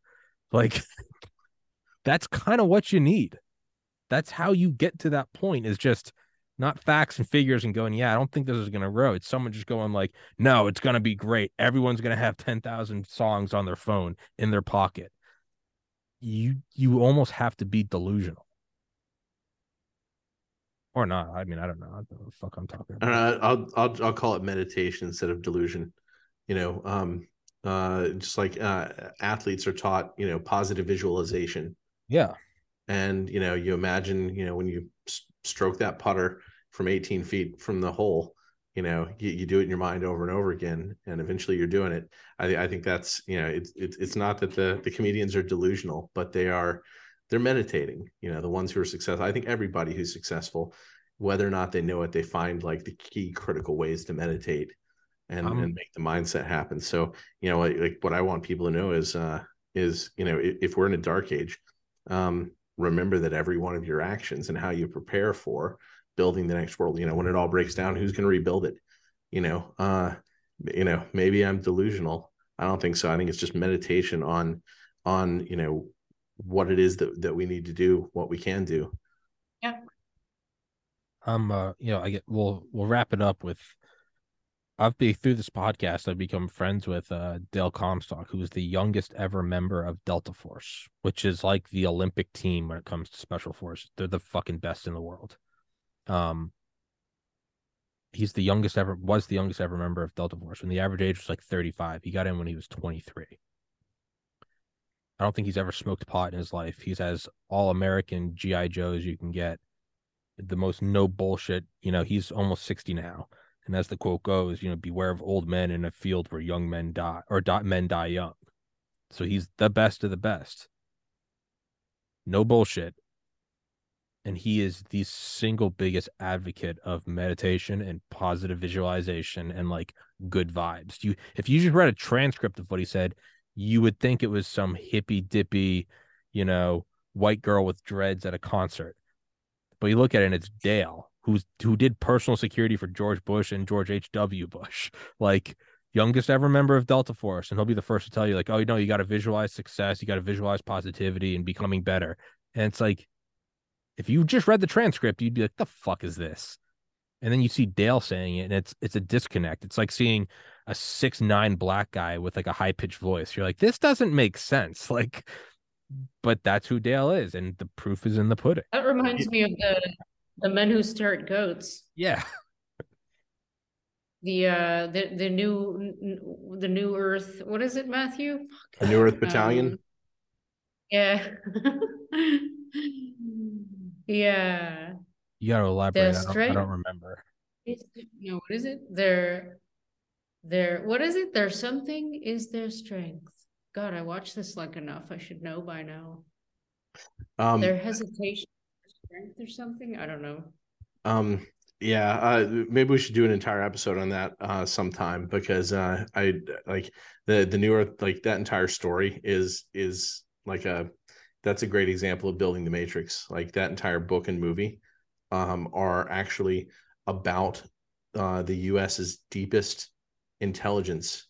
You know, the the guys who reorganized and recreated what U.S. intelligence was, and it the book and movie make it look totally goofy as if these guys were just doing like these wacky stuff, like believing that they were training themselves into psychic activity to, you know, be able to stare at a goat and make it die, or you know, to be able to walk through a wall. Um, and they even had like Uri Geller, the spoon bender. You know, they they worked with him and stuff. But um, I think the reality was that that unit was learning how to construct the matrix on a deeper level with human psychology, and that you know, which is it's hilarious in a sense you know it's disturbing but hilarious that they they had this book and movie written about them to make them look like irrelevant boobs I've interviewed Dr. Dale Graff, the head of the CIA Stargate project, who was in charge of all that shit in the Cold War. Yeah, it's as real as it gets. Like they were using it to find successfully like ICBMs. They used it with Delta Force to to locate a kidnapped UN. I, general. I do not believe it i do not and i and and, I and maybe was, that's I maybe was that's being trained and I I was being uh, oh, it absolutely is um you know i i was um so the the the sort of quasi cult that i grew up in um that was uh, a dod infiltrated group and we were trained to do the things that they were doing at the new earth battalion we were being told as children that we were new earth battalion and but like I, I I personally witnessed like you know test results being falsified and stuff Yeah. like that. Like the, the entire thing was was a total joke. But um, I I you know and I, I'd love to talk with that person. Um, what what's their name? Dr. Dale Graff, G R A F F. Yeah, you can go to his just Google it. You can find his he'll, he'll respond to emails. His email's like right on his website. Aw. Yeah, I, I mean, everybody involved in that, you know, has to say that it was real, right? There, there's there's no choice on, on, you know, for it. Um, interestingly, um, the son of one of the uh, Stanford Research Institute doctors um, who is doing all that is is very involved in pandemic media Oh Jesus. in the op in the opposition media, and that's uh, James Heckman, who is the person who put together the San Juan Summit that How- myself and Dr. Malone and Dr. Urso and Dr. Kory were all invited to. Um, he's the son of one of these guys from these these uh, psychological you know warfare programs. It always comes back to pandemics. You got to wonder like 20 years ago did everything come back to terrorism? Like are they just so far ahead? Like Yes, is the, is the CIA just so far ahead? I mean, Well, it's it's not even just the CIA. Just put them all together. It's all under the Office of uh, the Defense, um, the the, the OD, the DNI.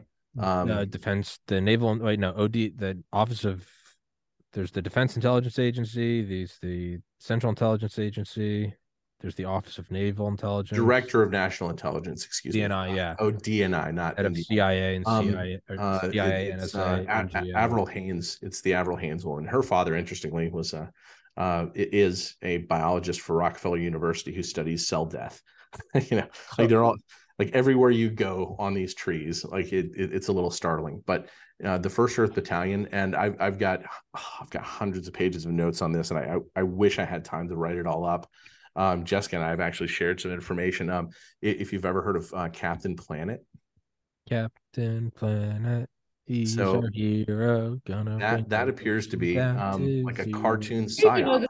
Oh yeah, well, I mean that's a get. I think yeah. I mean yeah, yeah you'll that, get it. Yeah, like, of course it is. The idea um, came from the same guy who had the idea for remote viewing and all these other programs in the late 1970s. Jim Channon um, came up with all these ideas, and you know uh, those were the projects that Albert Stubblebine took control of when he became um, when he was Head tasked with when he was tasked with reorganizing all of U.S. military intelligence. And of course, he's one of the characters in the men who stare at goats. He's made to look like a boob, right? But he's the guy reorganizing all of military intelligence.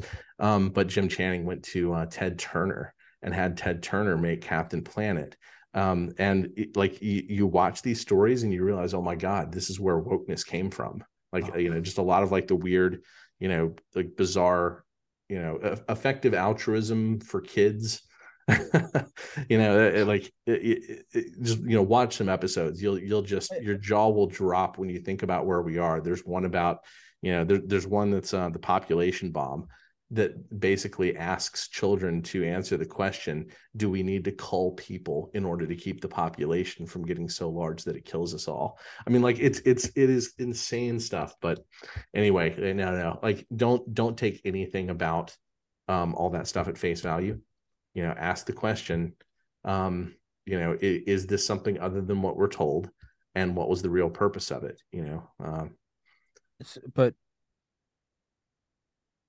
i mean so if they are so far ahead it kind of gets you to a point of just paralyzing self-doubt. Because anything no. you see in any direction you're like they're in the process of going bankrupt Okay. Right. I mean, that's that's where we are. Is that world GDP and inflation are meeting, right? Um, they do not understand uh, how to have sustainable growth uh, within their own uh, w- within the goal of producing asymmetric tech. It's symmetric tech that produces GDP most efficiently, right? Asymmetric tech, you don't even have to have profit. It's just somebody trying to get control levers. Yeah. That's their profit, right? So I mean, yeah, it, it it's one of those things where it may all be corrupt and we may not have to worry about it also, right? But at the very least, we should learn how to look around the corner and examine whether or not the facade is real. So is is Jessica my CIA handler? That's the point I'm trying to get to. Is she my intelligence handler? Maybe she's uh maybe she's both of ours. I don't know. She comes on here and directs I'm... these conversations. The rest yes, of my I, podcasts I, are just filler. You come on here every like month and a half. With my, with my vibes. That's all. You come on here with your cat and you just send right. and you just let Matthew and I run on like idiots. And you just And he is the commander of all things. Honestly, I would be I'd be happier with that. If that cat was in charge and not Dick Cheney, I I'm because all the cat wants is just a place to snooze. That's the end goal of everything is it just wants more pillows to snooze on. Everybody oh, wants. That's the Illuminati. A, war, a warm place to snooze. A warm place to. That's all the cat really wants. Yes. That's why we're going to Mars is just to increase the total acreage of areas that it can snooze. I'm and okay. In, in yes. return, they provide you with a machine that turns cat food into poop. Yeah. Right. Because what else would we do with the cat food?